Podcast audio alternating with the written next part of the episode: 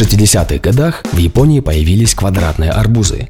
В отличие от натуральной формы своих собратьев, квадратные, а если точнее кубические арбузы, было проще перевозить, складировать и выбирать для покупки тоже проще, ведь они все одинаковые.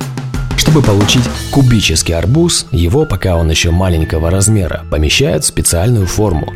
И чем крупнее становится арбуз, тем точнее он приобретает очертания этой формы. С точки зрения самочувствия самой ягоды, это вряд ли является комфортным и естественным созреванием и существованием. И даже одного факта, что не все арбузы доживают до сбора урожая, не выдерживая давления и лопаясь, достаточно.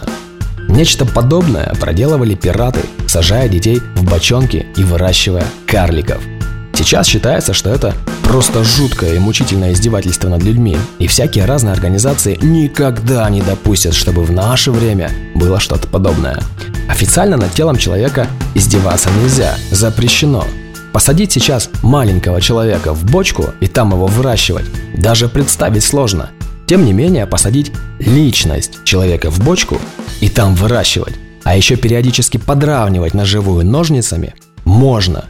Вот такие вот двойные стандарты. Но, к примеру, порез на теле заживает пару недель и больше не болит, а причина его возникновения – кто нанес этот порез, почему, за что и так далее. Может еще долгие годы мучить человека. Это совершенно другого рода боль. Но это не значит, что она менее мучительная. Я не стал этим и этим, снова и снова возвращается к мысли человека, которая мучает его. У меня нет этого и этого тоже нет, но я должен, я должен стать этим и иметь это. Это такая форма поведения и желания. Форма с ровными, выверенными сторонами, которую заведомо был помещен маленький человек, чтобы по достижению урожайного возраста уже имел выраженное очертание этой формы. Фермеры постоянно проверяют квадратные арбузы, пока они растут, чтобы полоски были у всех одинаковые, цвет соответствовал ГОСТу. Если арбуз сбился с заданного пути созревания, ну пошел хоть чуть-чуть по своей природе, а не по форме, в которую его поместили, его выбрасывают – Квадратных людей тоже постоянно проверяют на соответствие в различных специализированных организациях с самого детства.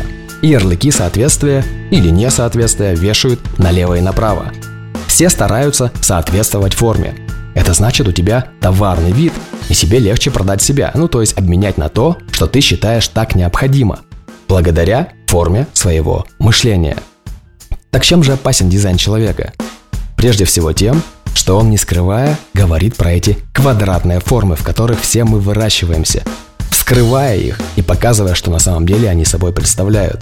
Что собой представляет человек, который долгое время находился в этой форме и уже приобрел ее ярко выраженные черты. А еще показывает, как можно попробовать вернуть себя к своей естественной форме и больше не испытывать давление этой квадратной коробки. Да, твоя настоящая форма очень уникальная – не похожа на других и не для всех. В промышленных масштабах это очень неудобно. С вами был Владимир Демкин. Услышимся.